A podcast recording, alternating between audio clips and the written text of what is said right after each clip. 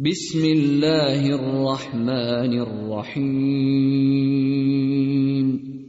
اعلموا انما الحیات الدنیا لعب ولہو وزینة وتفاخر بینکم وتکاثر فی الاموال والاولاد كمثل غيث اعجب الكفار نباته ثم يهيج فتراه مصفرا ثم يكون حطاما وفي الاخره عذاب شديد ومغفره من الله ورضوان وما الحياة الدنيا إلا متاع الغرور سابقوا إلى مغفرة من ربكم وجنة عرضها كعرض السماء والأرض أعدت للذين آمنوا بالله ورسله ذلك فضل الله يؤتيه من يشاء والله ذو الفضل العظيم. نحمده ونصلي على رسوله الكريم اما بعد فاعوذ بالله من الشيطان الرجيم. بسم الله الرحمن الرحيم. رب اشرح لي صدري ويسر لي امري واحلل عقدة من لساني يفقهوا قولي. ہم دیکھتے ہیں کہ جب کوئی انسان اپنے گھر سے نکلتا ہے، تو اس کے ذہن میں کوئی نہ کوئی منزل ہوتی کہ اس نے کہاں جانا ہے، کہاں پہنچنا ہے۔ پھر وہ اس کے مطابق تیاری کر کے نکلتا ہے۔ اگر سفر چھوٹا ہو، سامان مختصر ہوتا ہے، ایک چھوٹا سا بیگ بھی کافی ہوتا ہے۔ مثلاً یہاں سے اگر آپ نکل کر گروسری اسٹور تک جا رہے ہیں، تو آپ جلدی سے کوئی ایک چھوٹا سا بیگ اٹھا کے تھوڑی دیر میں جا کے واپس آ جائیں گے۔ لیکن اگر آپ یہاں سے کسی دوسرے ملک جا رہے ہوں گے اور اگر وہاں آپ کی کوئی جان پہچان نہیں تو آپ کا طریقہ مختلف ہوگا۔ مثلاً اگر آپ اپنے پیرنٹس کے گھر جا رہے ہیں تو آپ کا سامان مختصر ہوگا، لیکن اگر آپ بالکل اجنبی ملک میں جا رہے ہیں تو آپ کا سامان اس کے مطابق ہوگا۔ اکثر لوگ جو فریکوینٹ ٹریولر ہوتے ہیں، وہ ایک ایک چیز کی لسٹ بنا کے رکھتے ہیں تاکہ جاتے ہوئے وہ کچھ بھولے نہیں۔ اور جہاں جا رہے ہوتے ہیں، وہاں کی بھی اچھی طرح خبر لے کے جاتے ہیں کہ جہاں جا رہے ہیں، وہاں ویدر کیسا ہوگا؟ لوگ کیسے ہوں گے؟ زبان کیا ہوگی؟ کھانے کا سامان کہاں سے ملے گا؟ ریسٹورینٹس وغیرہ کیا ہیں؟ وغیرہ وغیرہ۔ عقل مند وہی ہوتا ہے جو اپنے سفر کے مقصد کے مطابق تیاری کر کے نکلے۔ اگر کوئی شخص بغیر سوچے سمجھے گھر سے نکل پڑے، بغیر تیاری کے اور بغیر سامان کے، بغیر زیادہ راہ کے نکل پڑے تو وہ سوائے اپنے آپ کے لیے ایک مصیبت کھڑی کرنے کے اور کچھ نہیں کر رہا۔ وہ ادھر ادھر بیکار گھوم پھر کے تو آ جائے گا، لیکن کچھ حاصل کر کے نہیں آئے گا۔ ہر جیسے سفر کے لیے بھی اللہ سبحان تعالیٰ نے ہمیں حکم دیا ہے کہ وہ تزود ان خیر زاد تقوا کہ زیادہ راہ ساتھ لے جاؤ اور بہترین زیادہ راہ تقوا ہے۔ لیکن کتنی حیرت کی بات ہے کہ ہم سب زندگی کے اس سفر پر، جو کہ سب سے طویل سفر ہے اور جو ایک یقینی سفر جب اس پر روانہ ہوں گے یعنی زندگی سے نکل کر، دنیا سے نکل کر، آخرت کے سفر پر، جس کا پہلا مرحلہ موت ہے، پھر خبر ہے، پھر آگے برزخ اور جنت یا جہنم، جس کے لیے جو بھی ڈیسٹینیشن ہے، جہاں اس نے پہنچنا ہے، تو اس کے لیے بھی سامان کی ضرورت ہے۔ وہ سامان ہمارا نیک عمل ہے۔ عقل مند وہی ہے جو اس سفر کے لیے بھرپور تیاری کر کے جائے۔ کیونکہ وہ ایک اجنبی جگہ ہے۔ جہاں اگرچہ ہمارے بہن بھائی رشتے دار، دوست، احباب سبھی جائیں گے، لیکن ان میں سے کوئی بھی ہمیں جانے پہچانے گا نہیں، ہماری طرف دیکھے گا بھی نہیں۔ اگر ہمیں کوئی ضرورت پڑی تو کچھ بھی نہیں دے گا۔ ایک چھوٹی سی بھی نیکی اپنی دینے کو ہمیں تیار نہیں ہوگا۔ وہ سارے کا سارا خود ہی لے کر جانا ہے۔ ہم سب کو اس دنیا میں چند دن دیے گئے۔ گنے ہوئے دن ہیں۔ زیادہ لمبا عرصہ نہیں ہے۔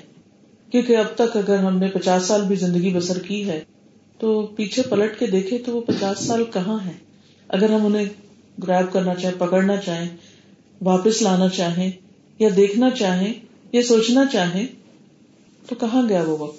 کچھ بھی تو نہیں ہاتھ میں۔ ایک پلک جپکنے کی دیر لگتا ہے۔ اگر کوئی آپ سے یہ کہے، مثلا اگر آپ کے بچے کہیں کہ آپ ہمیں اپنی ساری زندگی کی کہانی سنائیں، کتنی دیر لگے گی؟ ایک گھنٹہ، دو گھنٹے، ایک دن، ایک ہفتہ، نہیں، تھوڑی دیر میں ہی آپ، میں یہاں پیدا ہوئی، پھر ایسا کیا، ویسا کیا، کرتے کرتے تھوڑی دیر میں کہانی ختم۔ تو یہ ایک حقیقت ہے اس دنیا کی۔ اور ابھی جو آیات آپ نے سنی ہے تو اللہ تعالیٰ اس کے بارے میں فرماتے ہیں کہ، اے لمو انم الحیات دنیا کہ جان لو کہ دنیا کی زندگی ایک کھیل تماشے کی سوا کچھ نہیں۔ اور زینت، رونق اور مال اور اولاد میں ایک دوسرے کے ساتھ مقابلہ، ایک دوسرے سے آگے بڑھنا۔ یہ سب کچھ ایسا ہی ہے کہ جیسے بارش برسے اور بارش برسنے کے بعد زمین خوب ہریالی اگائے اور اس کو دیکھ کے دل خوش ہو جائے اور کچھ عرصے کے بعد وہ ساری ہریالی ختم ہو کر رہ جائے۔ اور ہم ہر سال یہ منظر دیکھتے ہیں۔ برسات کے بعد آپ نے دیکھا ہوگا کہ کس طرح ہر چیز سر سبز ہو جاتی۔ پھر اس کے بعد جب خزاں آتی ہے تو سارے پتے جھڑ جاتے ہیں۔ ایسا ہو جاتا ہے جیسے کچھ تھا ہی نہیں۔ یہ ساری چیزیں اللہ تعالیٰ نے کیوں بنائی؟ اللہ تعالیٰ چاہتا تو سارے درخت ایور گرین بنا دیتا اور اس کے لیے کچھ مشکل نہیں تھا۔ وہ چاہتا تو ایسے کائنات بناتا کہ جس میں کوئی چیز بھی زوال پذیر نہ ہوتی۔ لیکن آپ دیکھیں کہ کوئی چیز ہمارے کنٹرول میں ہے ہی نہیں۔ نہ اپنا وقت، نہ اپنی زندگی، نہ اپنی صحت، نہ اپنی جوانی، نہ اپنے تعلقات اور رشتے۔ کہ اگر کوئی ہم سے محبت کرتا ہے تو ہم اس کو روک لیں کہ ہمیشہ ہی کرنی ہے۔ جب اس چاہے اس کا دل بدل جائے، جب چاہے اس کی نگاہیں پھر جائیں۔ بچے بچے جن کو ہم اپنا سمجھتے ہیں، ہم سب جانتے ہیں کہ جن جو بچے بڑے ہو جاتے ہیں، تو پھر ان کی اپنی زندگی ہوتی ہے۔ وہ ماں باپ ان کے لیے ایک بوجھ ہی بن جاتے ہیں کہ جن کے ساتھ پہلے تو تعلق مینٹین رکھنا پڑتا ہے جب تک ضرورت ہوتی، جو ساری ضرورتیں پوری ہو جاتی ہیں تو پھر وہ ایک بوجھ بن جاتے ایک برڈن محسوس ہونے لگتا ہے۔ اسی طرح باقی چیزیں بھی۔ کوئی بھی چیز آپ کتنا بھی اس کو سنبھال کے رکھ کتنے عرصے تک اس کو لے جائیں گے۔ اگر آپ مختلف چیزوں کو دیکھیں تو سوائے چند ایک چیزوں کے، اور ان میں بھی اتنی چینجز آ چکی۔ ایک دفعہ کینیڈا میرا جانا ہوا اور وہاں پر کینیڈین راکیز مشہور پہاڑوں کے سلسلے ہیں۔ تو لوگوں نے اس کی بہت تعریف کی تو میں نے کہا چلے ہم بھی جا کے دیکھتے ہیں۔ خیر، ہم جب وہاں پر پہنچے تو پہاڑوں کی شکل تھوڑی سی مختلف تھی۔ ان کے اوپر کچھ دھاریاں دھاریاں سے بنی ہوئی تھی تو میں نے پوچھا کہ یہ دھاریاں کس وجہ سے ہیں؟ یہ نشان کس چیز کے ہیں؟ تو کہا کہ ایک وقت تھا کہ یہاں پر پانی تھا اور پھر وہ پانی کی سطح کم ہوتے ہوتے ہوتے ہوتے پانی نیچے اتر گیا اور یہ سارے نشان اپنے چھوڑ گیا۔ اچھا اس کا مطلب ہے کہ یہ پہاڑ بھی اس چینج سے نہیں بچے، پہاڑوں میں بھی چینج آئے۔ کہیں لینڈ سلائڈنگ ہو جاتی ہے، کہیں کچھ ہو جاتا ہے۔ پھر بڑے بڑے گلیشیئر پہ گل گئے ہیں۔ دنیا میں بہت سا لینڈسکیپ بدل گیا۔ ایک اور میوزیم نیو یارک ایک میوزیم میں جانے کا اتفاق ہوا۔ تو وہاں پر انہوں نے ارتھ کے اوپر جو مختلف چینجز گزرے ہیں، اس کے مختلف نقشے بنا کے رکھے ہوئے تھے کہ ابتدا میں ہماری زمین ایک ہی ٹکڑا تھی اور اس طرح کا نقشہ ایسا تھا، پھر اس کے بعد مسلسل زلزلے آئے، مختلف چینجز آئیں اور اس میں بریک آتے آتے کس طرح فاصلے بڑھتے گئے۔ اور باقی اس دن پہلے دفعہ میں نے غور کیا کہ کس طرح اگر یہ زمین کے بکھرے ہوئے ٹکڑوں کو ان ساروں کو قریب لایا جائے تو پھر وہ ایک ہی چیز بن جاتی ہے۔ تو یہ ساری چیزیں جو ہیں، جن کو ہم دیکھتے ہیں اپنی آنکھوں کے ساتھ کہ ہر چیز کے اندر ایک تبدیلی آ رہی ہوتی ہے۔ یہ تبدیلی کسی انسان کے بس میں نہیں کہ اس کو کنٹرول کر سکے۔ جو مستقل ایک لیسن ہے ہمارے لیے، ہم سب کے لیے۔ We have to face this change change in everything everything چاہے ہماری لائف ہو، چاہے ہمارا موسم ہو، چاہے ہماری زندگی ہو، ہمارے بچے ہوں، لوگ ہوں، ہر چیز کے اندر۔ اصل بات یہ کہ ہوتا اتنے غیر محسوس طریقے سے ہے، اتنے غیر محسوس طریقے سے کہ ہمیں پتہ بھی نہیں چلتا۔ صبح ہوتی ہے اور ہوتے ہوتے ہوتے شام ہو جاتی ہے اور پھر صبح ہو جاتی ہے اور پھر شام ہو جاتی اور یہ سائیکل یوں ہی چلتا جاتا ہے اور اسی کے اندر ہمارے اندر ایسی چینجز آ جاتی ہیں کہ کہیں ہماری نظر کمزور ہو رہی ہے اور کہیں ہمارے جسم میں کچھ اور چینجز شروع ہو گئی ہیں اور پھر ہم ریئلائز کرتے پہلے ہم کہتے ہیں یہ کیوں ہو گئے ہم کہتے ہیں ہاں نہیں، ہم بیمار ہو گئے نہیں، بیمار نہیں، وہ ایک پرماننٹ چینج آ چکا ہے آپ کی اپنی فزیکل باڈی کے اندر، جس کو آپ نے ریئلائز نہیں کیا اور آپ کا اس کے اوپر پورا لائف اسٹائل چینج ہو گیا۔ خاص طور پر ایسی بیماریاں جو جان لیوا ہوتی ہیں، اس سے انسان کو پورا لائف اسٹائل چینج کرنا پڑ جاتا ہے۔ اور اتنا سلو طریقے سے بازو کرتا ہے، اور بازو کا اچانک بھی ہوتا ہے، لیکن وہ اچانک دکھتا ہے، لیکن ہوتا اچانک نہیں، وہ پیچھے سے سلسلہ چل ہی رہا ہوتا ہے۔ عموماً ہم کہتے ہیں جی اچانک ہارٹ اٹیک، اچانک نہیں ہوا، وہ سب کچھ پائل اپ ہو رہا تھا اور ایک دن اس نے برسٹ ہونا تھا۔ ایک دن اس نے سامنے سرفیس پہ آنا تھا اور وہ آ گیا۔ تو اسی طرح ہم سب چاہے آزاد ہیں، لیکن اس کے باوجود ہم ایسی لمٹس کے اندر جکڑے ہوئے ہیں کہ ہم اس سسٹم کو چینج نہیں کر سکتے۔ ہم اس چینج کو چینج نہیں کر سکتے۔ We have to surrender we have to submit we have to cope with it اور ہمیں اس کے اکارڈنگلی اپنے پلانس بنانے چاہیے۔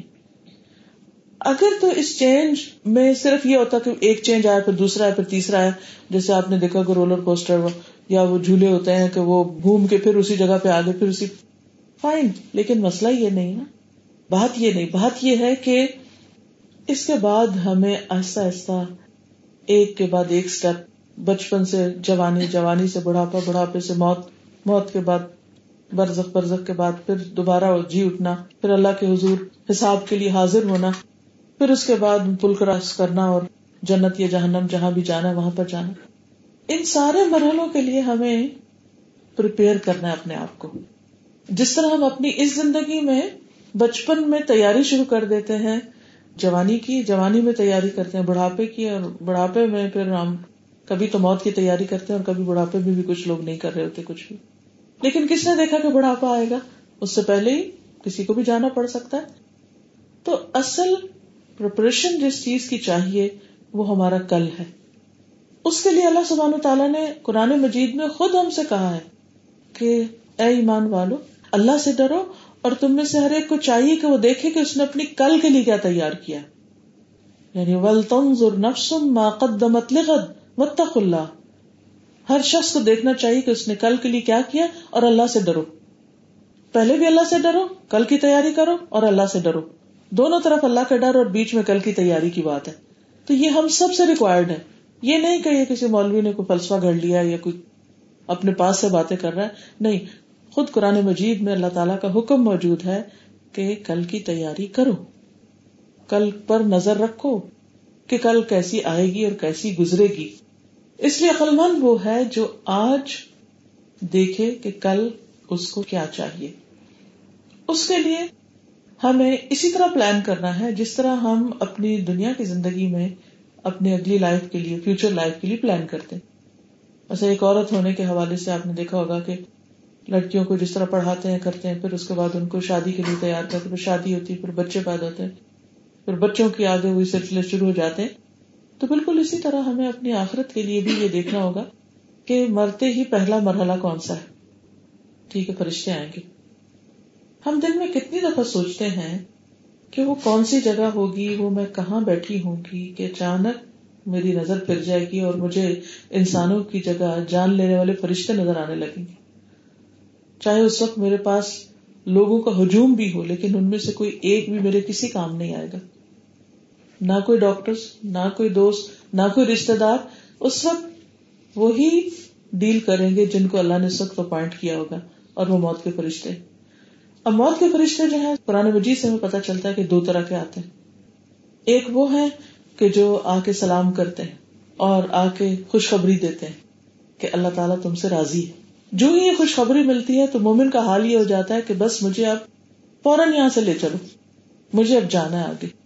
کہ میرا رب مجھ سے راضی یا یہ تو نفس المطمئن ارجع الى ربی کی رادیت امردیہ فد خلی فی عبادی ود خلی جنتی۔ دوسرا وہ ہے کہ وہ آتے ہیں اور شدت کا معاملہ کرتے ہیں اور مارتے ہیں اور مار کے جان نکالتے ہیں۔ اور جس طرح کے انسان کے اعمال ہوتے ہیں، اسی کے مطابق اس سے ڈیل کر رہے ہوتے ہیں۔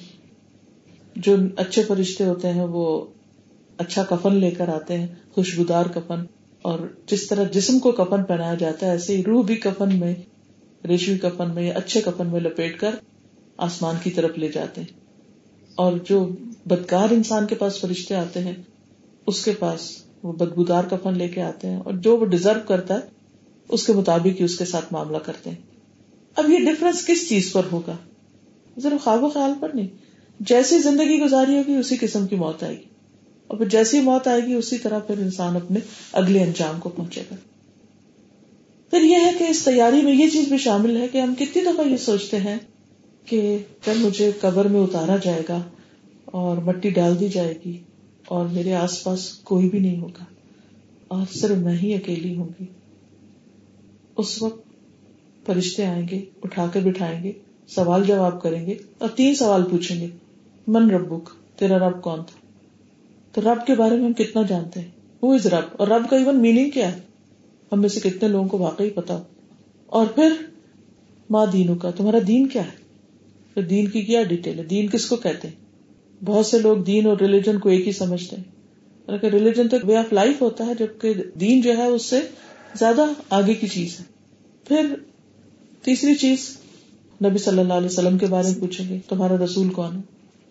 بلکہ آپ کی شبی دکھائی جائے گی پوچھا جائے گا کہ اس کو پہچانتے تو جو آپ پر ایمان لائے ہوں گے، جو آپ کو جانتے ہوں گے اچھی طرح، وہ کہیں گے کیا ہم جانتے ہیں، اور جو نہیں تو وہ کہیں گے کہ لا ادری، مجھے نہیں پتا کہ یہ کون ہے، کیا ہے۔ مجھے نہیں پتا رب کون ہے، مجھے نہیں پتا کہ دین کیا تھا وہ، مجھے نہیں پتا کہ رسول کون ہے۔ تو یہ جو تین چیزیں ہیں، ان کو عربی میں کہتے ہیں اصول الطلاق تھری پرنسپلس تین کوشچنس ہر مسلمان پر جن کا جواب سیکھنا فرض ہے۔ وہ حدیث آپ نے پڑھی ہوگی کہ طلب العلم فریضت کل مسلم۔ علم حاصل کرنا ہر مسلمان پہ فرض ہے۔ تو وہ کون سا علم ہے؟ جو فرض کے درجے میں۔ تو اس میں کچھ دینی علوم فرض کے درجے میں، کچھ دنیا کے علوم بھی فرض کے درجے میں۔ لیکن وہ فرض فرض کے کے درجے میں۔ جتنے بھی دنیاوی علوم ہے یہ سب فرض کے فائر فرض کے یہ کہ اگر چند لوگ وہ سیکھ لیتے تو باقی لوگ بھی بری ذمہ ہو جاتے ہیں۔ مثلاً، اگر چند لوگ سیکھ لیتے ہیں کہ مریضوں کا علاج کیسے کرنا ہے تو باقی لوگ اگر نہیں بھی سیکھتے تو ان پر پوچھ نہیں۔ کیونکہ کچھ ہے ٹیک کیئر کرنے والے۔ اور جیسے نماز جنازہ فرض کے پایا ہے۔ کہ وہ کچھ لوگ اگر پڑھ لیتے ہیں تو باقی ساری بستی بھی بڑی ذمہ ہو جاتی ہے۔ لیکن اگر کوئی بھی نہیں پڑھتا تو سب کے سب گناگار ہوتے ہیں۔ تو اسی طرح علوم میں بھی۔ اب دین میں کچھ علوم ایسے ہیں کہ اگر چند لوگ وہ حاصل کر لیتے ہیں تو سب کے لیے کافی ہو جاتے ہیں۔ یہ چند اسکالر ہیں یا مفتی ہیں یا کوئی بھی تو باقی لوگوں کے لیے آسانی ہو جاتی ہے، وہ اپنے مسئلے مسائل ان سے پوچھ لیتے ہیں۔ لیکن کچھ علم ایسے ہیں کہ جو ہر مسلمان کو پتا ہونے چاہیے۔ اور ان میں سے ان تین سوالوں کا جواب ہے کہ من ربو کا ماں دینو کا من نبی یہ تین سوال اور ان کی ڈیٹیل، اس پر بکس بھی الحمد للہ موجود ہے۔ اب میں نے دیکھا کہ انگلش میں بھی کتاب موجود ہے۔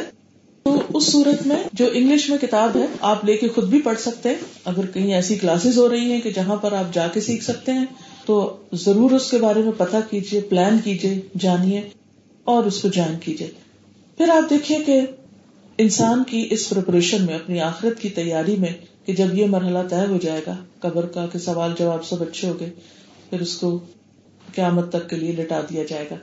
اور جو اچھے حال میں ہوگا، تیاری کر کے وہاں پہنچا ہوگا بالکل ایسے ہی کہ اگر آپ کسی ملک میں جانے سے پہلے پتا کر لیتے ہیں کہ کس ہوٹل میں آپ کو ٹھہرنا ہے اور کس درجے کا ہے، کس لوکیشن میں ہے۔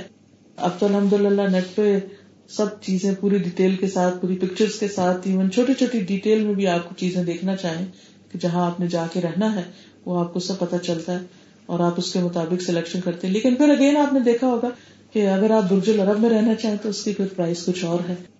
بجائے اس کے کہ کام ہوٹل میں آپ رہنا چاہیں۔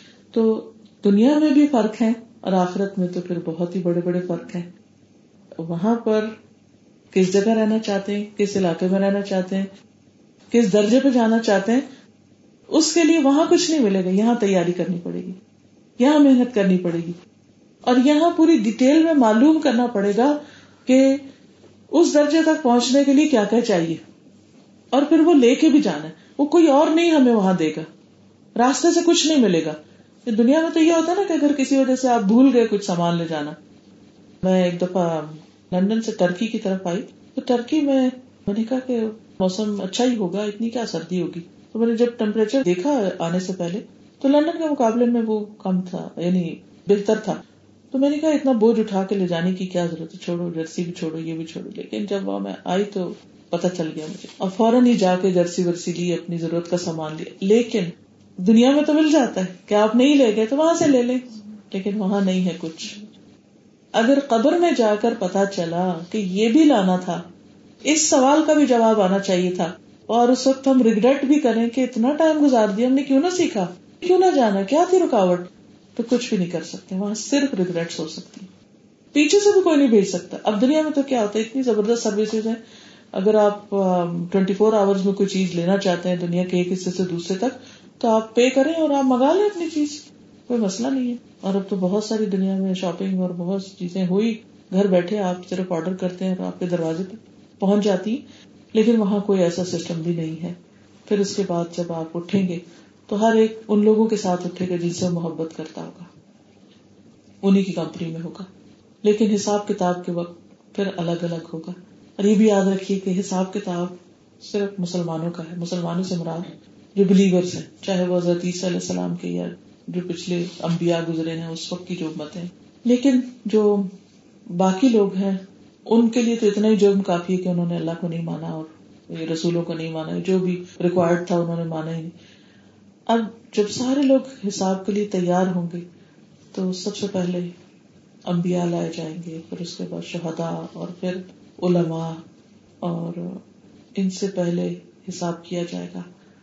آپ دیکھیے کہ کبھی آپ کو کسی ٹیسٹ یا اس سے گزرنے کا موقع ملا ہوگا، کسی بھی امیگریشن سے یا کسی انٹرویو وائوا میں سے، تو جن لوگوں کا پہلے ہوتا ہے وہ اس لحاظ سے تو اچھا ہوتا ہے کہ جلدی جان چھوٹ جاتی ہے، لیکن ڈرنے کی بھی بات ہوتی ہے کہ اگر پکڑ ہو گئی تو سب سے پہلی پکڑ جو ہے وہ کتنی شدید قسم کی ہے۔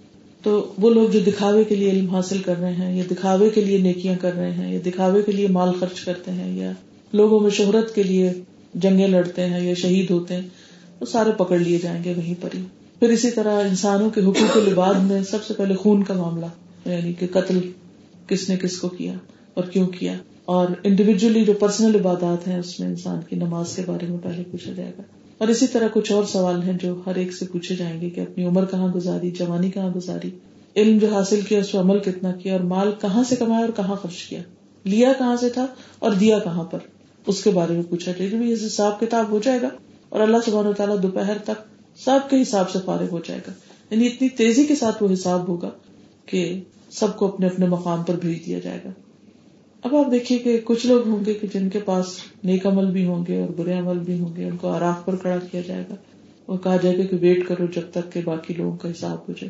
برے تو خیر چلے جائیں گے، اپنے مقام کو اچھے لوگ بھی جنت میں بھیج دی جائیں گے۔ جب پل کراس ہو رہا ہوگا تو اس وقت کچھ لوگ بجلی کی تیزی سے گزر جائیں گے۔ جیسے کوئی لفٹ ہوتی ہے تو ایک دم اسپیڈ لسٹ لفٹ ہوتی ہے جو اوپر فوری فوری لمحوں میں پہنچ جاتی۔ اور کچھ لوگ جو ہے وہ ہوا کی رفتار سے اور کچھ لوگ اونٹ کے اوپر جیسے دوڑنے والے اونٹ کی طرح، کچھ دوڑنے والے انسان کی طرح اور کچھ لوگ اٹک اٹک کے چل رہے ہوں گے اور کچھ تو وہیں پر ہی گر جائیں گے۔ وہاں پر اس پل کے اوپر جو پلسرات ہے سلا رحمی آ جائے گی یعنی رشتے داری آ جائے گی۔ یعنی کہ حق لینے والوں کی طرف سے وہ ایک طرح سے ریپرزینٹ کر رہے ہوں گے کچھ۔ میرے ذہن میں ہمیشہ یہ جو کرین لگی ہوتی ہے نا بڑی بڑی، مجھے اس کا کانسیپٹ آتا ہے ہمیشہ کہ آنکڑے کا لفظ آتا ہے حدیث میں کہ وہ کانٹوں کی طرح کی چیز ہوگی کہ جو ان لوگوں کو پکڑ لے گی یا وہاں سے ایک طرح سے مطالبہ کرے گی کہ تم لوگ آگے نہیں جا سکتے اور ان کو پکڑ کے وہ نیچے پھینکے گی کہ پہلے اپنی سزا بھگتو پھر آگے چلنا پھر اسی طرح یہ کہ جو لوگ وہاں سے گزر جائیں گے اور ان کا حساب کتاب آسان ہو جائے گا، آگے جا کر پھر وہ لوگ جن کے آپس میں دونوں ہی نیک ہیں، لیکن آپس میں چپلشیں تھیں، یا آپس میں کوئی ناراضگیاں تھیں، ان کا حساب صاف کیا جائے کیونکہ جنت میں کوئی ایسا بندہ نہیں جا سکتا جس کے دل میں بخش کینا نفرت، حسد، کبر ہو۔ حتیٰ کہ اگر کسی کے دل میں رائی کے دانے کے برابر بھی تکبر ہے، تو اس کی بھی انٹری بین ہوگی۔ آگے نہیں جا سکتے۔ تو ان معاملوں میں بہت محتاط ہونے کی ضرورت ہے۔ اور اس کا حل کیا ہے کہ انسان دوسروں کو معاف کرتا چلا جائے، تاکہ دوسرے ہمیں معاف کر دیں۔ بہرحال، معاف کرنے کے باوجود بازو کا دل میں کچھ چیزیں رہ جاتی ہیں انسان جب اس انسان کو سامنے آتا ہے وہ دیکھتا ہے، تو وہ پھر اس کو کوئی پرانی باتیں یاد آ جاتی ہیں۔ ایسی صورت میں جنت میں رہ کے پھر اگر پرانی باتیں یاد آ گئی، تو پھر تو گزارا مشکل ہے۔ جنت میں بھی انسان دکھی رہے، تو پھر جنت کا فائدہ کیا؟ کیونکہ جنت کو اللہ نے ایسی جگہ بنایا کہ جہاں کوئی دکھ، کوئی غم تکلیف، پریشانی، کوئی بیڈ فیلنگ ہوگی نہیں۔ کسی کے اندر، کسی کے لیے بھی۔ اور دنیا میں آپ دیکھیں، سب سے زیادہ مشکل امتحان کیا ہے؟ لوگ لوگوں کے لیے۔ لوگ لوگوں کے لیے فتنا لوگوں سے سب سے زیادہ تکلیف پہنچتی ہے انسانوں کو۔ تو بہرحال، وہاں پر پھر ایک نہر ہوگی جس میں ان لوگوں کے دل دھوئے جائیں گے اور صاف ستھرا پار کر کے پھر ان کو جنت میں بھیجا جائے گا۔ جنت اصل ٹھکانا ہے۔ جنت اصل گھر ہے۔ جنت اصل مقام ہے۔ اور ہے مشکل راستہ، تکلیفوں سے بھرا ہوا ہے اور سخت مشقت اور محنت مانگتا ہے۔ لیکن ایک دفعہ جو اس میں انٹر ہو جائے، وہ کبھی اس سے نکلنا نہیں جائے گا۔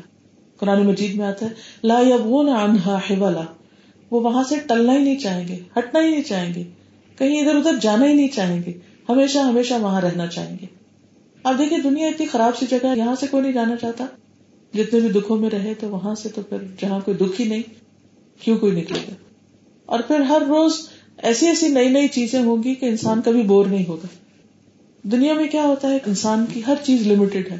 ٹیسٹ لمیٹڈ دیکھنے کی قوت لمیٹڈ سننے کی لمیٹڈ زندگی لمیٹڈ اور جو بھی ہماری نعمتیں، ایک چیز کتنی بھی پسندیدہ، اگر دو سے تیسرے دن کھانی پڑ جائے، ہمارا موڈ خراب ہو جاتا ہے کہ روز ہی کھائیں۔ اسی طرح خوشبو بھی آپ تھوڑی دیر سونگتے رہے تو آپ نیوٹرل ہو جاتا ہے، کچھ بھی باقی نہیں رہتا۔ باقی چیزیں بھی اسی طرح۔ لیکن جنت میں انسان کو اتنی طاقت دے دی جائے گی کہ جس میں اگر خوشبو میں ہے تو خوشبو کا احساس ختم نہیں ہوگا۔ اگر کچھ کھا رہا ہے تو اس کا ٹیسٹ ختم نہیں ہوگا۔ اگر کچھ پہن رہا ہے تو پہن کے بور نہیں ہوگا۔ یعنی کوئی بھی چیز ایسی نہیں کہ جو انسان کو بادر کرے۔ یہ جہاں انسان کے لیے پریشانی کا باعث۔ لیکن اس کی قیمت بہت زیادہ ہے۔ نبی صلی اللہ علیہ وسلم نے فرمایا کہ سنو، اللہ کا سودا بہت مہنگا ہے۔ اللہ، ان نسل آت اللہ غالیہ۔ اللہ کا سودا بہت مہنگا ہے اور وہ اللہ کا سودا جنت ہے۔ تو جو جنت کا سودا کرنا چاہتا ہے، جیسے قرآن مجید صورت توبہ میں بھی آتا ہے، ان اللہ من المؤمنین انفسهم واموالهم بان لهم الجنہ۔ اللہ نے خرید لیا مومنوں کے جان و مال کیونکہ ان کے لیے جنت ہے۔ تو جب انسان جان و مال کا سودا کر لیتا اللہ کے ساتھ کہ ٹھیک ہے۔ نہیں بھی مجھے کوئی چیز پسند، مگر اللہ کو پسند ہے تو مجھے کرنی ہے، کیونکہ میں نے تہیا کر لیا کہ بس میں نے اللہ کو راضی کرنا ہی۔ کہ کچھ چیزیں ہماری عقل میں نہیں آتی، کچھ چیزیں ہمیں پسند نہیں آتی، کچھ چیزیں ہماری مرضی کے مطابق نہیں ہوتی۔ تو پھر ہم کبھی لوگوں کی پسند کے پیچھے چلنے لگتے ہیں، کبھی اپنی ڈیزائر سے، کبھی کسی کے۔ تو جنت کی قیمت کیا ہے کہ اپنا نفس، اپنا آپ اللہ کے حوالے کر دو۔ اس کو دے دو کہ بس ٹھیک ہے، جو آپ چاہیں گے میں وہی کروں گی۔ اب دیکھیے کہ دنیا میں اگر ہمیں کوئی ایسی جگہ ملنی ہو تو اس کے لیے ہم ہر چیز چھوڑنے کو تیار ہو جائیں۔ گے یہ وجہ کہ آپ دیکھیں کہ بعض لوگ کسی خاص ملک کی امیگریشن لینے کے لیے اپنا نام تبدیل کر دیتے ہیں، اپنے ریلیجن کو چینج کر دیتے ہیں۔ طور طریقوں کو کیا ہے صرف چند سال کی زندگی کے آرام کے لیے؟ جنت تو ہمیشہ کا سودا ہے۔ کیا اس کے لیے ہم اپنی کچھ خواہشات کو نہیں چھوڑ سکتے؟ کیا اس کے لیے ہم اپنی کچھ نیند نہیں قربان کر سکتے؟ کیا اس کے لیے ہم کچھ تھوڑا بہت کھانا پینا قربان نہیں کر سکتے؟ کیا اپنی چند ایک پسند کی چیزیں کہ اللہ تعالیٰ نے یہ تو نہیں کہا ہر اپنی پسند کی چیز چھوڑ دو؟ نہیں۔ چند ایک چیز ہے جو اس کو پسند نہیں، بس وہ چھوڑنی۔ تو جو شخص اس میں سنسیئر ہو جاتا ہے، سچا ہو جاتا ہے کہ ہاں واقعی اس کو وہ مقام چاہیے، تو اس کے لیے پھر کوئی بھی قربانی مشکل نہیں رہتی۔ اصل بات ہے ارادے کی۔ سورت بنی اسرائیل میں اللہ تعالیٰ فرماتے ہیں، من اراد الآخرت وسعى سعيها وهو مؤمن فاولئك كان سعيهم مشكورا۔ جو آخرت کا ارادہ کر لے کہ بس میں نے وہاں گھر لے کے ہی چھوڑنا ہے، وہاں جا کے ہی دم لینا ہے۔ وہ مؤمن۔ وہ سہا لہا اور اس کے لیے کوشش کرے جتنی کوشش کرنی چاہیے۔ یعنی مطلوبہ ایفرٹ بھی، جتنی رقم چاہیے وہاں کے لیے، بس وہ جمع کر لے کسی طرح۔ تو ایسے لوگوں کی کوششوں کی قدر کی جائے گی یعنی پھر ان کی کوششیں کامیاب ہو جائیں گی۔ تو اصل بات یہی ہے کہ ہم اس بات کی گریوٹی کو، اس بات کی سنجیدگی کو، اہمیت کو سمجھنے کی کوشش کریں کہ ہمارے لیے اسکیپ کی کوئی جگہ نہیں ہے۔ کہ ہم کوئی شارٹ کٹ اختیار کریں یا کوئی ادھر ادھر نکل جائیں یا کسی اور کے دامن میں پناہ لے کے وہاں پہنچ جائیں۔ اللہ تعالیٰ نے ایسا کوئی شارٹ کٹ پرانے مجید میں نہیں بتایا۔ اس نے سیدھے سیدھے زندگی گزارنے کے اصول بتائے، ہمیں ایک امتحان میں ڈالا اور پھر وہ یہ دیکھ رہا ہے کہ کون ایسا عقل مند ہے کہ اپنے لیے کامیابی کی راہوں پر چلنا شروع کر دے۔ اب یہاں ایک اور چھوٹی سی چیز کا ذکر کروں گی، اور وہ ہے اس راستے کی مشکلات۔ اس راستے کی سب سے پہلی اور بڑی مشکل خود ہم اپنے آپ، ہمارا نفس۔ اس راستے کی سب سے پہلی مشکل ہماری اپنی ذات، اپنا نفس ہے۔ اپنا ہی دل نہیں مانتا، کیونکہ ہم کرتے وہ ہیں جو ہمارے دل میں ہوتا ہے۔ اس لیے دل کا علاج ضروری ہے۔ کیونکہ ہم دل کے پیچھے چل کے اپنا مستقبل تو نہیں خراب کر سکتے۔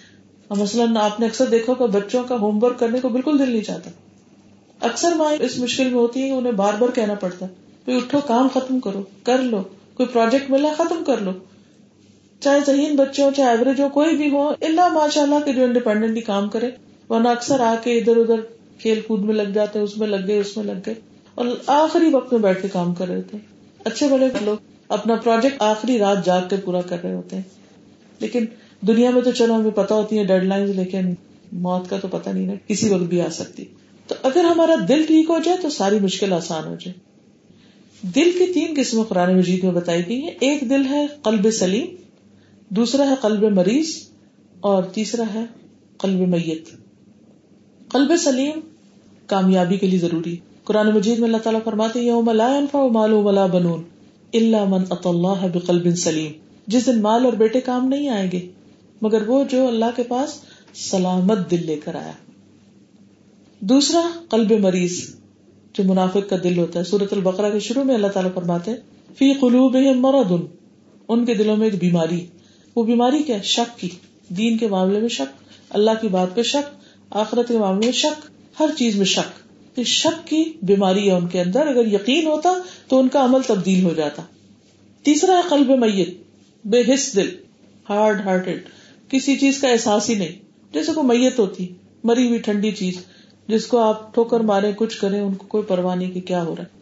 جیسے عربی میں ایک شعر ہے کہ کسی میت کو زخموں کی تکلیف نہیں ہوتی۔ مال جرح میت بلام کہ اس کو علم نہیں ہوتی، تکلیف نہیں ہوتی۔ اسی طرح جب انسان کا دل سلیم ہوتا ہے تو اس کو نیکی سے محبت ہوتی ہے۔ وہ فطرت پر ہوتا ہے۔ اور اللہ نے فطرت میں خیر رکھی۔ انسان سچائی پر مبنی ہوتا ہے اور سچائی کی تلاش میں رہتا ہے اور خیر کی تلاش میں رہتا ہے۔ اور جب وہ نظر آ جاتی ہے تو فوراً آمنا اور صدق نہ کر دیتا ہے۔ جو بیمار دل ہوتا ہے وہ قبول نہیں کرتا۔ اس کا ٹیسٹ بھی خراب ہوتا ہے۔ مثلا جیسے بیمار ہوتا ہے نا تو کچھ کھائے تو اس کا مزہ ہی نہیں آتا۔ کبھی خوشبو نہیں آتی چیز کی، کبھی اور مسئلے ہوتے ہیں۔ تو وہ اللہ رسول کی بات، اس کی وہ نہ خوشبو آتی ہے، نہ وہ مزہ آتا ہے نہ وہ ٹیسٹ آتا ہے۔ اور دل میں شک ہی ہوتا ہے اچھا آیت ہے، پتہ نہیں ہے بھی کہ نہیں، پتہ نہیں اس کا یہ مطلب بھی ہے کہ نہیں، اور وہ کنفیوز رہتا ہے۔ تیسرے نمبر پہ جو کلب میت ہے، اس کو ڈراؤ اندرتا ہوں املم تو اندر لائی ہو منون ہاں ڈراؤ یا نہ ڈراؤ، وہ نہیں مان لانے والی۔ انہوں نے فیصلہ کر لیا کہ مان کے نہیں دینی بات۔ اب آپ دیکھیے کہ کلب سلیم تو بہت ہی کم خوش قسمت لوگوں کا ہوتا ہے۔ میجورٹی جو ہے وہ کلب مریض ہوتی۔ دو طرح کا مرض ہوتا ہے۔ ایک ہوتا ہے انیشیل اسٹیج پہ یہ تھوڑا مرض۔ اور ایک ہوتا ہے یعنی ریڈ الرٹ جو ہلاک کرنے والا مرض ہوتا ہے۔ مثلاً بخار تھوڑا سا ٹیمپریچر اگر زیادہ ہو جاتا ہے فورٹی ہو جاتا ہے تھرٹی نائن ہو جاتا ہے، تو وہ کہتے ہیں اچھا ٹھیک ہے، کام چل جائے گا۔ لیکن اگر کسی کا اس سے اوپر چلا جائے اور اس حد کو چھونے لگے کہ جہاں انسان کے لیے بہت ڈینجر زون میں داخل ہو جائے تو انسان یہ نہیں کہتا ہے چلو پیراسیٹامال دے کے کام چلا، نہیں، پھر اس کو مزید کچھ دیکھنا پڑتا ہے۔ تو اگر ہم کسی بھی بیماری کو ٹین پوائنٹس دیں، تو ہم میں سے ہر شخص یہ دیکھ سکتا ہے کہ اس کی بیماری کس درجے کی ہے۔ یعنی ٹو پوائنٹ تک ہے، تیسرے پہ چوتھا پانچ بعض اوقات آدھا آدھا مریض ہوتا ہے، آدھا ٹھیک ہوتا ہے۔ یعنی ہر انسان کے اندر کسی نہ کسی طرح کی بیماری تو ہوتی ہے، لیکن کچھ بیماریاں ایسی ہوتی ہیں کہ جن کے ساتھ انسان مینج کر لیتا ہے، چلتا پھرتا رہتا کچھ بیماریاں ایسی ہوتی کہ اس کو بس کسی کام کا نہیں چھوڑتی۔ بالکل اسی طرح دل کی کچھ بیماریاں ایسی ہوتی کہ جن کے ساتھ انسان جی لیتا ہے۔ لیکن کچھ بیماریاں انسان کو ڈپریشن میں مبتلا کر دیتی پھر ہر چیز سے انسان کا دل اٹھنے لگتا ہے۔ پھر اس کو کسی چیز میں خوشی نہیں رہتی۔ اس کے پاس سب کچھ ہوتا ہے لیکن اس کو کچھ مزہ نہیں آتا۔ کیونکہ اس دل میں اللہ کی محبت نہیں۔ اس دل میں وہ خوشی نہیں۔ کیونکہ اللہ سبحان تعالیٰ کی ذات ہمیشہ سے اور ہمیشہ رہے گی، جب اس پر توکل ہوتا ہے، اس پر یقین ہوتا ہے، اس پر ٹرسٹ ہوتا ہے، اس کی عظمت، اس کی طاقت پر بھروسہ ہوتا ہے، تو پھر انسان کو دنیا کو بڑے سے بڑا مشکل کام، مشکل نہیں لگتا۔ لیکن یہ سب اس وقت احساسات جاگتے ہیں۔ پوری طرح فلی فنکشنل ہوتا ہے، دل جب وہ قلب سلیم ہوتا ہے، صحت مند دل ہوتا ہے۔ یہ جب بیمار ہوتا ہے تو وہ تھوڑا تھوڑا فنکشن کرتا ہے۔ کبھی وہ ٹھیک ہو جاتا ہے، کبھی پھر وہ گر جاتا ہے، کبھی اٹھتا ہے، کبھی بیٹھتا ہے۔ تو ہم میں سے ہر ایک کو اپنے اندر جھانک کے دیکھنا چاہیے کہ اس کے دل کی حالت کیا ہے۔ اور پھر بعض اوقات انسان کا دل پورے کا پورا بھی سلیم ہو جاتا ہے، لیکن پھر ایسی چیزیں بیچ میں آ جاتی ہیں جو دوبارہ اس کو بیمار کرتی کیونکہ اکثر ایسا ہوتا ہے کہ ہم بڑے اچھے حالت میں ہوتا ہے کوئی ایک ہوا چلتی ہے تو کوئی وائرس ایسا آ جاتا ہے کہ پڑ جاتے ہیں، بیٹھے بیٹھے پتہ ہی نہیں چلتا، اچانک ہی کچھ تھوڑا بہت شروع ہوتا ہے اور بڑھ جاتا ہے۔ بعض بیماریاں ایسی ہوتی ہیں جو اندر ہوتی ہیں اور وہ چھپی ہوئی ہوتی ہیں، اور ہم نے کبھی اس کا احساس ہی نہیں کیا ہوتا۔ جیسے کینسر جیسی بیماریاں بازو کا کتنی مولک ہوتی ہیں۔ لوگوں کو پتہ نہیں چلتا، وہ سمجھتے ایسے ہی بس جسم تھکت وغیرہ ہے، لیکن اچانک پتہ چلتی تھی تیسرے درجے پہ آ چکے ہیں، تو چند دن ہی کے مہمان رہ گئے۔ اس لیے انسان کو ایک تو مکمل اپنا جائزہ لیتے رہنا چاہیے کہ اس کی دل کی حالت کیا ہے۔ اور اس کی موٹی موٹی باتیں یہ ہیں، کہتے ہیں تین موقعوں پر اپنے دل کا جائزہ لو۔ ان میں سے ایک، جب اللہ کا ذکر ہو رہا ہو، تنہائی کا وقت ہو اور قرآن کی مجلس ہو، قرآن پڑھ رہے ہو تو دل کیسے لگتا ہے؟ لگتا یا نہیں لگتا؟ اگر ان تین جگہوں پر تم اپنے دل کو متوجہ پاؤ، تو سمجھو کہ دل ہے، ورنہ اللہ سے قلب سلیم مانگو۔ اگر دل نہیں لگتا، تنہائی میں دل نہیں لگتا، اکیلے بہت ہی وحشت اور گھبراہٹ ہوتی ہے، اس کا مطلب بیمار ہے۔ اسی طرح اگر ذکر کی مجلس اچھی نہیں لگتی، بیمار ہے۔ اسی طرح اگر قرآن پڑھتے ہیں تو بور ہوتے ہیں، دل ہی نہیں لگتا قرآن پڑھنے میں، تو بیمار ہے۔ تو اس کے پھر انسان جب کوئی یہ ڈائگنوز کر لے کہ بیماری ہے اندر، تو فوراً پھر علاج کے لیے کام کرے۔ اب علاج کا طریقہ کیا ہوتا ہے کہ ہر بیماری کا جو علاج ہے وہ اس کے بازو کا اپوزٹ جانے میں۔ مثلاً آپ دیکھیے کہ ڈائبٹیز کا علاج کیا بلڈ پریشر کا علاج کیا۔ اس میں کچھ چیزیں چھوڑنے کو کہتے ہیں کہ آپ میٹھا نہیں کھا سکتے۔ کہتے ہیں شوگر کی بیماری تو اس کا بازار تو لگتا ہے شوگر اور کھانی چاہیے۔ لیکن یہ کہ نہیں وہ شوگر کٹ کرنی پڑے گی۔ تو اسی طرح جس قسم کی بیماری ہوتی ہے، انسان کو دل کی بیماری بھی، اور جو چیزیں اس بیماری کو بڑھاتی ہیں، ان چیزوں کو کٹ کرنا پڑتا ہے۔ وہ چیزیں کیا ہیں جو دل کی بیماری بڑھاتی ہیں؟ یعنی روحانی دل کی، مثلاً بہت زیادہ لوگوں میں گھلنا ملنا، ہر وقت باتیں کرنا، فضول باتیں۔ اس وقت تو بہت مزہ آتا ہے، لیکن بعد میں ایک وحشت سی ہوتی ہے اچھا اس نے یہ کیوں کہہ دیا؟ اچھا میں نے یہ کیوں کر دیا؟ وہ کیا ہو وہ کیا ہو تو وہ الٹیمیٹلی انسان کے اندر ایک ایسی اداسی سی اور ایک پریشانی سی پیدا ہوتی۔ تو باتیں کم کرنی چاہیے یعنی ضرورت کی کرنی چاہیے، حال چال پوچھنا چاہیے، لیکن بس talking for the sake of talking talking talking یہ انسان کے دل کو بیمار کرتی ہے، یہ دل کے بیمار ہونے کی علامت ہوتی ہے۔ پھر دوسری چیز تمنا ڈیزائر بہت زیادہ ڈیزائر یہ بھی ہونا چاہیے، وہ بھی ہونا چاہیے، وہ بھی ہونا چاہیے۔ وہ انسان کے دل کو اتنا پریشان رکھتی ہے کہ پھر جو ہوتا ہے وہ نظر ہی نہیں آتا اس کو انجوائے نہیں کر سکتا۔ پھر اسی طرح ہر وقت کھانے میں دلچسپی اور بہت پیٹ بھر کے کھانا، یہ بھی انسان کے دل کو سخت کرتا ہے اور دل کی بیماری میں اضافہ کرتا ہے۔ اسے بہت زیادہ سونا، سوتے رہنا، سستی، لتھار جی کسی وقت بھی کسی کام میں دل نہیں لگنا، بس نہیں بھی سو رہے، لیٹے میں تو بس لیٹے میں بس ٹھیک ہے، اٹھ جاتے ہیں۔ اچھا آج کر لیں گے، کل کر لیں گے۔ اس طرح کی جو کیفیات ہیں، ان سے باہر نکلنا چاہیے انسان کو۔ یہ ساری چیزیں مل کے انسان کے اندر سے عمل کی صلاحیت چھین لیتی ہیں۔ پھر ایک اور چیز جو دل کو نقصان دیتی ہے، وہ شیطان کے وسوسے۔ یعنی ہماری اپنی خواہشات تو ہوتی ہیں اور کچھ لائف اسٹائل ایسا ہوتا ہے کہ جو انسان کے دل کو بیمار کرتا ہے، اس کے اندر سے ایمان کمزور کر دیتا ہے۔ اور کچھ شیطان کے وار ہوتے ہیں۔ شیطان کے جو بار ہیں، ان میں سب سے پہلا بار یہ ہوتا ہے وہ انسان سے کفر کی باتیں کرواتا ہے۔ لیکن اگر کوئی شخص اس سے بچ جاتا ہے اور وہ چاہے دل میں کوئی ایسی بات آ بھی جو زبان پہ نہیں لاتا، یا وہ مانتا نہیں کیونکہ وسوسے تو آتے ہیں۔ ہر ایک کو آتے ہیں۔ صحابہ کرام کہتے ہیں کہ ہمیں وسوسے آتے ہیں۔ یا رسول اللہ صلی اللہ علیہ وسلم بازو کا ہمیں ایسا وسوسہ آتا ہے کہ دل چاہتا ہے جل کے کوئلہ ہو جائے، لیکن وہ بات ہمارے اندر نہ آئے۔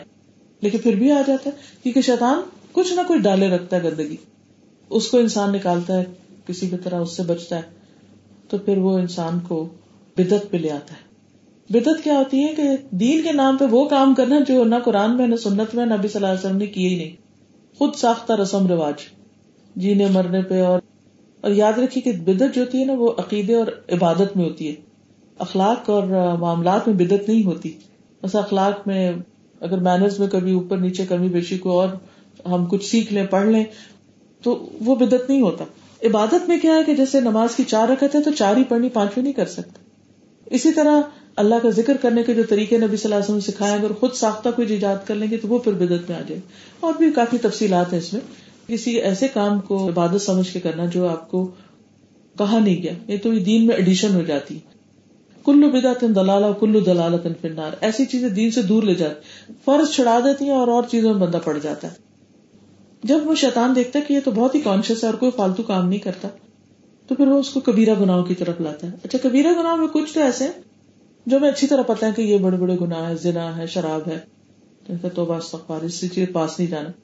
لیکن غیبت جو زنا سے بھی بدتر ہے، اس سے وہ مشکل بچتے ہیں۔ بچتے ہی نہیں ہے کہ کچھ نہ کچھ کہہ ہی دیتے ہیں۔ پھر ماں باپ کی نافرمانی، ان کو ستانا ہے کبیرا گنا ہے۔ کوئی اس کا پرواہ نہیں کرتا۔ آپ دیکھیں چھوٹے چھوٹے بچے بدتمیزی کر رہے ہوتے ہیں۔ اور اتنی ان کی اٹھانی اس غلط کام پہ ہو رہی ہوتی۔ ہے پھر اسی طرح اچھے بھلے لوگوں کے بارے میں بدگمانی کرنا، کسی پہ الزام لگانا، کسی عورت پہ تہمت لگانا، یہ سب کبیرہ گناہ۔ جب انسان اللہ سے ڈرنے لگتا ہے تو وہ اپنی زبان بند رکھتا ہے اور ایسی چیزوں سے بچتا ہے۔ شیطان دیکھتا ہے کہ یہ تو میرے ہاتھ سے نکل گیا، پھر وہ سگیرہ گناہوں میں ڈلواتا ہے۔ وہ کہتا ہے، یہ تو چھوٹی سی بات ہے، یہ کرنے سے کیا بگڑ جائے گا؟ یہ تو کر لو۔ اور چھوٹی چھوٹے چھوٹے کرتے کرتے وہ ایک بڑا کبیرہ گنا ایک طرف چھوٹے چھوٹے، اس سے بھی بڑا سائز ہو جاتے ہیں۔ پھر جب انسان کو اور اللہ کا ڈر آتا ہے تو کہتے نہیں بھائی، اللہ کو پسند نہیں، مجھے نہیں کرنا۔ چاہے چھوٹا سا ہے، لیکن مجھے یہ بھی نہیں کرنا۔ مجھے اچھا لگتا ہے کہ میں بھی چھوڑ دوں۔ جسے آپ دیکھیں نا کہ جو لوگ ڈائٹنگ کرتے ہیں تو وہ پھر مکمل پرہیز کرتے ہیں۔ یہ تھوڑی کرتے ہیں کہ اچھا بڑا میل کھانا، لیکن چھوٹا چھوٹا سارا دن کھائے رکھو، جو بھی دل میں آئے جو سامنے آئے وہ کھا لو۔ نہیں، وہ سارا بچنا پڑتا ہے۔ پھر اس کے بعد آپ دیکھیے کہ جب وہ شیطان یہ دیکھتا ہے کہ اچھا یہ تو چھوٹے گناہوں سے بچنے لگ گیا، پھر وہ آتا ہے تو وہ انسان سے غیر اہم لیس امپورٹینٹ کام کراتا ہے۔ مثلاً ایک دن میں آپ کئی کام کر سکتے ہیں، لیکن وہ کہتا ہے ایک جو کر لیا دوسرا کیا کرنا؟ مثلاً حضرت ابو بکر رضی اللہ تعالیٰ عنہ تھے کہ ایک دفعہ آپ نے فرمایا کہ لوگوں میں کچھ ایسے بھی ہوں گے کہ جو جنت کے ہر دروازے سے بلائے جائیں گے۔ ویسے تو ہر شخص ایک دروازے سے بلایا جائے گا جس میں وہ سب سے آگے ہوگا۔ تو لوگوں نے کہا کہ وہ کون ہوگا؟ تو آپ نے فرمایا، جیسے وہ بکر، تو ان کو بڑی حیرت تھی کہ یہ کیوں ہر دروازے بلائے جائیں گے؟ اچھا تو آپ نے پوچھا مجلس میں کہ آج روزہ کس نے رکھا؟ تو انہوں نے کہا کہ میں نے رکھا ہوا۔ اچھا آج جنازہ کس نے پڑھا؟ کہ مجھے پتا چلا تو فلاں فوت ہو گئے تو پڑھ کے آئے۔ اچھا آج عیادت کس نے کی مریض کی؟ تو انہوں نے کہا کہ میں نے، میں نماز کے لیے آ رہا تھا۔ تو راستے میں کسی بیمار کا پتا چلا تو میں نے کہا، حال پوچھتا جاؤں۔ اچھا آج صدقہ کس نے کیا؟ انہوں نے کہا، میں نے کیا۔ یعنی آپ نے جتنی بھی باتیں پوچھی، ان سب پہ انہوں نے کہا کہ میں نے کیا۔ اب آپ دیکھیے کہ ایسا نہیں تھا کہ وہ بہت ہی ایکسپشنل کیس تھے۔ میٹر آف کیئر ایک شوق کہ مجھے کرنا ہے، ارادہ کر لے انسان۔ نیکی کی کتنی اپرچونٹیز ہوتی ہیں۔ لیکن ہم کہتے ہیں، آج روزہ جو رکھا ہوا تو آج سو کے دن گزارنا ہے۔ باقی کام کیا کر رہے ہیں؟ روزہ جو رکھ لیے۔ یا سد کا خیرات کے اللہ نے اگر ہم کو توفیق دی، ہم چیریٹی کے بہت سے کام کرتے ہیں۔ تو ہم کہتے ہیں، نماز کیا پڑھنی؟ چیریٹی بہت ہے۔ کچھ لوگ نمازیں بڑی پڑھ لیتے ہیں تو وہ کہتے ہیں چیریٹی کیا کرنی ہے؟ ہماری نمازیں کافی ہے تو یہ شیطانی وسو سے ہوتے ہیں جو انسان کو بس ایک کام پہ لگا دیتے ہیں اور باقی کام اس سے چھڑا دیتے ہیں۔ پھر آپ دیکھیے کہ جب شیطان دیکھتا ہے کہ نہیں، یہ بڑا سمجھدار ہو گیا، یہ شخص تو اور یہ تو اپنے کیلکولیٹڈ رکھتا ہے کہ مجھے تو ایک نہیں، جتنے بھی میرے پاس توفیق ہے، میں اتنے کام کروں۔ تو پھر وہ اس کو کمزور کرنے کے لیے پریشان رکھنا شروع کرتا ہے۔ پریشان کیسے رکھتا ہے؟ کہ جو اس کے بہت قریبی لوگ ہوتے ہیں، ان کے دلوں میں جا کے اس کے خلاف بسوں سے ڈالتا ہے۔ ہسبینڈ ہو سکتا ہے، بچے ہو سکتے ہیں، دوست ہو سکتے ہیں، گھر کے کام کاج کرنے والی ہو سکتے میڈ ہو سکتے کوئی بھی ہو سکتے اور ان کے ذریعے وہ اس کو پریشان کرتا، غمگین کرتا۔ ہوتا کیا؟ آپ نے تحجد بھی پڑھی، آپ نے روزہ بھی رکھا، آپ نے صدقہ بھی کیا، آپ نے امی کو کال بھی کیا، آپ نے پیرنٹس کے حقوق بھی دیے نیبرس کو بھی کچھ بھجوا دیا۔ سب کے ساتھ بڑا اچھا چل رہا تھا۔ کہ اتنے میں میڈ نے کوئی ایسا کام خراب کر دیا کہ آپ کو وہ غصہ آیا کہ آپ بول کے سب ٹھنڈا کر دیا۔ اب اس موقع پر ٹیمپر لوز کر دینا بعض اوقات ساری نیکیوں کو برباد کر دیتا ہے۔ بڑے بڑے کاموں کو زیرو کر دیتا ہے۔ کیونکہ یہ سخت قسم کا ٹیسٹ ہوتا ہے۔ اور شیطان اس طریقے سے ہمارے اوپر حملہ ہو رہتا ہے اور پاگل کر دیتا ہے بعض اوقات۔ جب کر بیٹھتے ہیں پھر کہتے ہیں، یہ کیا ہوا؟ دی ادر ڈے میں کسی کے ساتھ معاملہ کر رہی تھی اور میں اچھی بلی کھڑی تھی۔ میں نے کچھ کاؤنٹ کرنے کے لیے دیا۔ تو اسے کاؤنٹ کیا تو میرے خیال سے وہ کاؤنٹنگ ٹھیک نہیں تھی میں نے کہا don't you know how to count اور میں تھوڑی سی روڈ سی ہو گئی نا۔ فوراً مجھے ریئلائز ہے میں نے کہا، مجھے کوئی حق ہے کہ میں کسی کو اخلاق کے درس دوں؟ اگر میں اس موقع پر بے صبری ہو کر میں یہ بھی تو پوچھ سکتی تھی کہ آپ دوبارہ کاؤنٹ کریں۔ آپ کی کاؤنٹنگ ٹھیک نہیں۔ مجھے کس نے یہ حق دیا کہ میں اس قسم کے الفاظ اختیار کروں۔ تو پھر بعد میں تھوڑی سی مجھے جب ہوش آئی تو میں نے سوری کیا کہ ریئلی سوری، میری مسٹیک ہے۔ تو جا کے میرا ضمیر تھوڑا چین میں آیا کہ معافی مانگ کے میں ہٹ رہی ہوں یہاں سے۔ لیکن ایسا وار ہوتا ہے کہ انسان کو اس وقت بھول ہی جاتا ہے۔ آؤٹ آف بلو پتہ نہیں کہاں سے کوئی چیز آ جاتی ہے کہ انسان اس وقت کبھی جذبات میں آ جاتا ہے، کبھی غصے میں آ جاتا ہے۔ کبھی کوئی اور حکم لگا دیتا ہے، کبھی ججمنٹل ہو جاتا ہے۔ ہاں وہ میں تمہیں بتاتی ہوں۔ فلاں تو ایسا ہی اس نے تو مجھے پہلے سے پتا تھا وہ یہی کرے گا تمہارے ساتھ۔ مجھے کہاں سے پتا تھا؟ کیا میں عالم الغیب ہوں؟ میری کیا اتارٹی لیکن ہم ازیوم کرتے رہتے نا۔ اور پھر ایک دن آ کے بول بھی دیتے ہیں، جو ایزمپشن ہوتی ہیں ہماری، اور پھر ہم ریئلائز بھی نہیں کرتے کہ ہم نے ناحک کسی کے اوپر بات کر دی ہے۔ تو یہ اس قسم کی جو سچویشن میں ہم پڑ جاتے ہیں اور ان میں ہمارے جو ریئیکشن ہوتے ہیں، بعض اوقات وہ غلط ہوتے ہیں۔ اور یہ ایک شیطان کا اتنا سخت وار ہوتا ہے۔ اور پھر بعض اوقات آپ دیکھیں گے کہ بلا بچہ ہی بچہ ضد کرے جا رہا ہے، کوئی وجہ ہی نہیں۔ اچھا بلا شوہر ساری زندگی ٹھیک رہا۔ اور اب پتہ نہیں اس کو کیا ہو گیا، ایک دم اس کو غصہ آنے لگ گیا روز۔ اور آپ کو بھی جواب میں غصہ آنے لگ گیا۔ آپ کی امی جو ساری زندگی آپ کے ساتھ محبت اور مہربانی کرتی رہی پتہ نہیں ان کو کیا ہو گیا کہ وہ آپ سے ناراض ناراض رہنے لگ گئی؟ کس نے ان کے کان بھر دیے آپ کے خلاف؟ ہوتا پتا کیا ہے؟ ان پیاروں کا غصہ انسان نہیں دیکھ سکتا۔ محبت کرنے والی ہستیوں کے اندر جب ذرا بھی چینج دیکھتا نا، تو انسان بہت اپسٹ ہو جاتا ہے۔ ہم کہتے ہیں کہ ہسبینڈ کی نظر ادھر سے ادھر ہو قیامت۔ ماں کی نظر ذرا سی بھی ماں کی توجہ ادھر سے ادھر نو نو نو نو وے یہ نہیں ہو سکتا زندگی میں، ہم نے تو ساری زندگی ان کی محبتیں کمائی اور اب یہ ہمارے ہاتھ سے وغیرہ وغیرہ۔ لیکن ہم یہ بھول جاتے ہیں کہ یہ دراصل شیطان ہے جو ہمیں یہ اس طرح دکھا رہا ہے اور ان کے اندر یہ چیز لا رہا ہے تاکہ یہ ایسا الجھے کہ کسی کام کے نہ رہے بےکار ہو جائے۔ اب آپ دیکھیے کہ جب آپ رات سونے لگے اور آپ کو کوئی ایسا خیال وسوسا آ گیا کہ آپ کی تو نیند ہی اڑ گئی، تو نتیجہ کیا ہوگا؟ صبح تحجد پہ کیسے اٹھیں گے؟ اور اگر اٹھے بھی تو آپ کے پڑھنے میں کوئی وہ جان ہی نہیں ہوگی۔ پھر وہ کچھ ایسی چیز کرائے گا کہ کوئی اور نیکی چھٹ جائے گی، کوئی اور ہاتھ سے چھٹ جائے گی۔ پھر ہم آخر میں کہیں گے، میں تو پوری نہیں پڑتی میں تو کر ہی نہیں سکتی، میں تو اپنے آپ سے فیڈ اپ ہو گئی ہوں۔ اتنا کرتے ہیں اور پھر ایک دن بات کر رہے کیا فائدہ کچھ کرنے کا؟ کرنا ہی نہیں چاہیے۔ تو یہ جو کیفیت ہوتی ہے، وہ تو شیطان کو مقصد میں کامیاب کر دیا ہم نے۔ کہ کرنا ہی نہیں چاہیے۔ یہ تو حل نہیں ہے کیا بغیر کیسے پہنچے گے منزل یہ تو ساتھ لے کے ہی جانا ہے۔ اس کی تو ضرورت ہے ہمیں۔ اس کے بغیر تو ہم نہیں جی سکتے۔ تو جیسا بھی ہے، کچھ نہ کچھ کرنا تو ہے ہی۔ تو this life is a big big test it's not easy اللہ تعالیٰ ہر طریقے سے بندے کو آزما کے، کھرا کھوٹا الگ کر کے، واقعی جو پروو کرے گا، پھر اس کو بہترین نعمتوں سے لگا اور باقی یہ ہے کہ ہم سب انسان ہیں، ہم سب کمزور ہیں۔ ہاں ان کمزوریوں کے باوجود ہمیں ارادہ کر لینا چاہیے اور اللہ سے توفیق مانگنی چاہیے۔ اگر اللہ کی توفیق ہو جائے تو کوئی چیز مشکل نہیں رہتی۔ لیکن بہت کانشیس اور الرٹ ہو کے زندگی بسر کرنی چاہیے۔ کیونکہ ذالک الکتاب الار بفی حدل المتقین اور متقین کون ہوتا ہے وہ کانشیس لوگ جو شعور کی سطح پہ زندگی بسر۔ اور اس میں وہ جاگتے رہتے ہیں۔ کہاں کیا ہو رہا ہے؟ ادا مسم طائف من الشیطان تذکروا۔ جب شیطان کی طرف سے کوئی وسوسہ آتا ہے تو فوراً جاگ اٹھتے ہیں کہ نہیں نہیں، یہ تو ٹھیک نہیں ہو رہا۔ کیونکہ اور یہ اس وقت ہوتا ہے جب تقوا ہو۔ تقوا کیسے آتا ہے؟ ذالک الکتاب الاری بفی حدل للمتقین۔ جس نے تقوا کی زندگی گزارنی اس کو اس کتاب کا پتا ہونا چاہیے کیا کہتی ہے، تاکہ اس کو روز گائیڈ لائن ملتی رہتی ہے۔ یہ کرنا، یہ نہیں کرنا، یہ کرنا، یہ نہیں کرنا۔ پھر کچھ اور رکاوٹیں کیا ہوتی ہیں کہ ہم زندگی کے بارے میں انسیکیور ہوتے ہیں۔ اگر ہم نے اللہ کی اطاعت کر لی تو ہماری زندگی پتہ نہیں کیسی ہو جائے گی، یہ روٹ گیا تو پتہ نہیں کیا ہو جائے گا۔ لوگوں کو رازق سمجھنے لگتے ہیں، لوگوں کے اوپر ڈپینڈ کرنے لگتے ہیں۔ لہٰذا اللہ کو راضی کرنے کا سوچتے ہی نہیں۔ تو اللہ تعالیٰ بھی ضرور ٹیسٹ کرتے ہیں کہ اچھا بلا اس وقت یہ کیا کرتے ہیں؟ جب ہمارا ایمان مضبوط ہوگا تو ان شاء اللہ ہماری ڈیسیزن بھی ٹھیک ہونے لگے گی۔ اور اس کے لیے بہت ضروری ہے کہ ہمارا قرآن مجید کے ساتھ ایک مضبوط تعلق ہو۔ اور روز کی روز اس سے گائیڈنس لیتے رہے تو اس لیے ہمیں اس رستے پر استقامت کے ساتھ جیسے ہم دعا مانگتے ہیں ہر نماز کے اندر ایک دن سرات المستقیم سرات اللہ دینا انعام علیہ کہ اللہ ہمیں ایسے لوگوں کا راستہ دکھا جن پہ تو نے انعام کیا، سیدھا راستہ۔ کیونکہ جو رول ماڈل ہوتے ہیں یہ جو ایگزامپل لونگ ایگزامپل ہوتی ہیں لونگ سے مراد کچھ لوگ مر کے بھی لونگ ہوتے ہیں، اس سینس میں کہ وہ اپنی مثالیں چھوڑ جاتے ہیں دنیا میں۔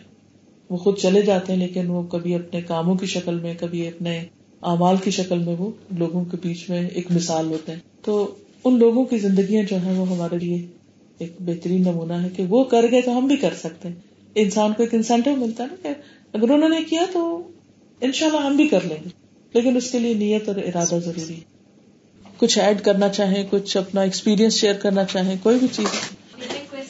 کہ آپ ایجوکیشن میں دے سکتے کوئی بھی بچہ ہے جیسے کوئی اس کو پڑھانا ہاں اگر اس بچے کے پیرنٹس اس کو نہیں پڑھا سکتے اور وہ بچہ ڈیزرونگ ہے کیونکہ زکوٰۃ جو ہے وہ فقرا اور مساکین کو دی جاتی ہے۔ فقیر جس کے پاس کچھ بھی نہ ہو لیکن مسکین جس کے پاس ہو مگر وہ اپنا پورا سب کچھ نہیں کر سکتا تو اس صورت میں دے سکتے ہیں۔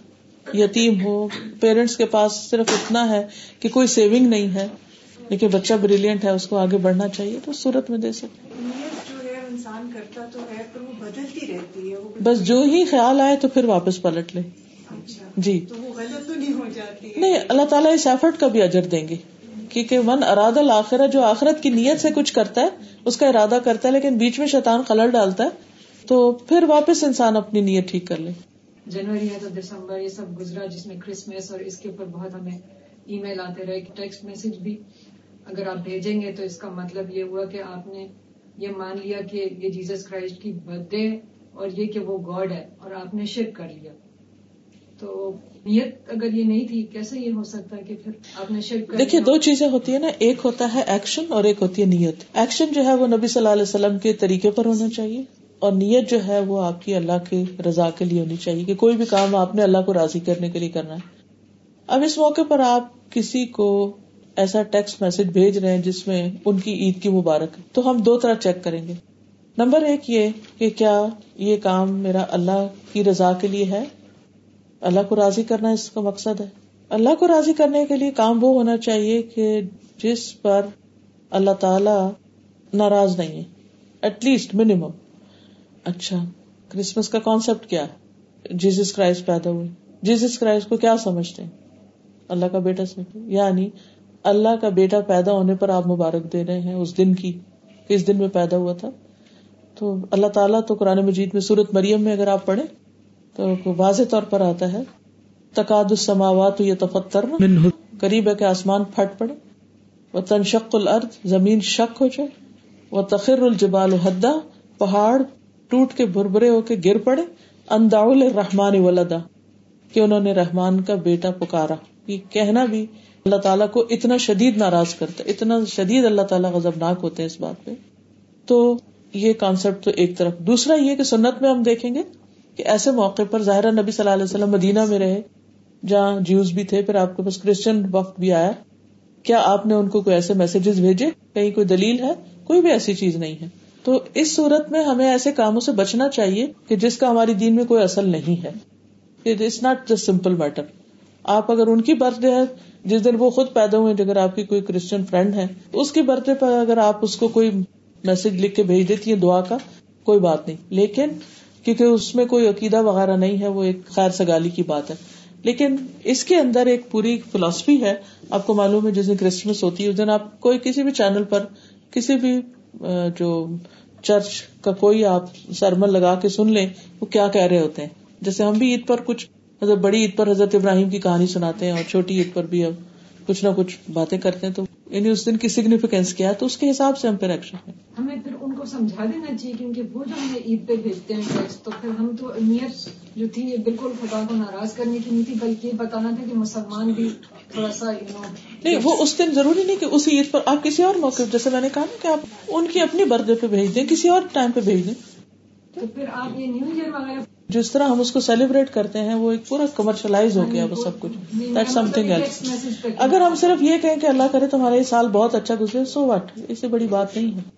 لیکن کچھ چیزوں کے ساتھ عقیدہ وابستہ ہے جیسے میں نے کہا نا بدت جو ہے عقیدے اور عبادت میں ہے۔ لیکن عام روزمرہ زندگی کے جو ہمارے میل ملاقات کے طریقے کپڑا پہننے کا طریقہ ان میں نہیں۔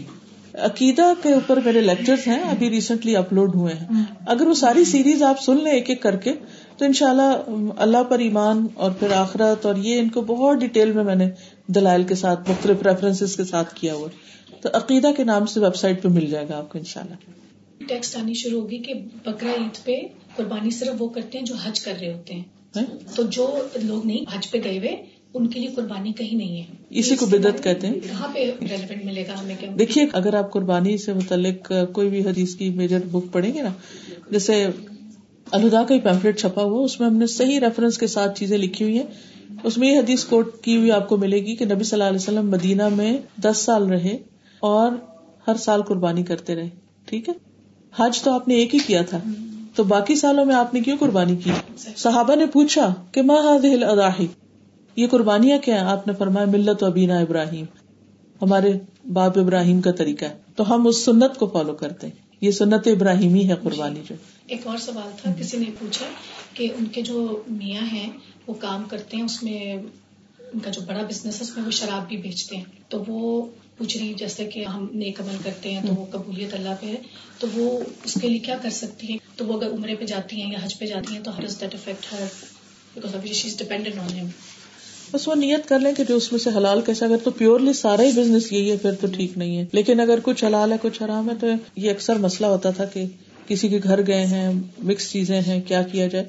تو اس میں جو مجھے فائنل چیز جو پتا چلی تھی، وہ یہی کہ اس میں سے جو حلال ہے، وہ انشاءاللہ مہمان کی طرف اور بیوی اور بچے جن کا اپنا کوئی اس میں نیت، ارادہ نہیں ہے، اس پہ جائے گا اور غلط کام کرنے والا خود ذمہ دار ہوگا باقی چیز کا۔ اور اس میں ان کی اپنی لیونگ بھی بیچ میں آ جاتی ہے۔ جی بس اس میں ایک ضرورت کے مطابق لیں۔ ایک کوشچن کہ جیسے آپ حج کا ارادہ کرتے ہیں اور اگر میاں بینکر ہے تو اس کی کمائی سے حج ہو سکتا ہے یا نہیں؟ حج تو اپنی مال سے ہوتا ہے ویسے بھی۔ تو عورت کے پاس اپنا مال فرض اسی پہ ہے۔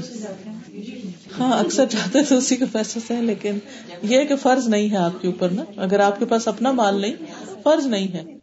اس کے ساتھ ہی میں اجازت چاہتی ہوں۔ اللہ تعالیٰ سے دعا ہے کہ وہ ہمیں بعمل بنائے۔ واخر دعوانا الحمد لله رب العالمين سبحانك اللهم وبحمدك اشهد ان لا اله الا انت استغفرك واتوب اليك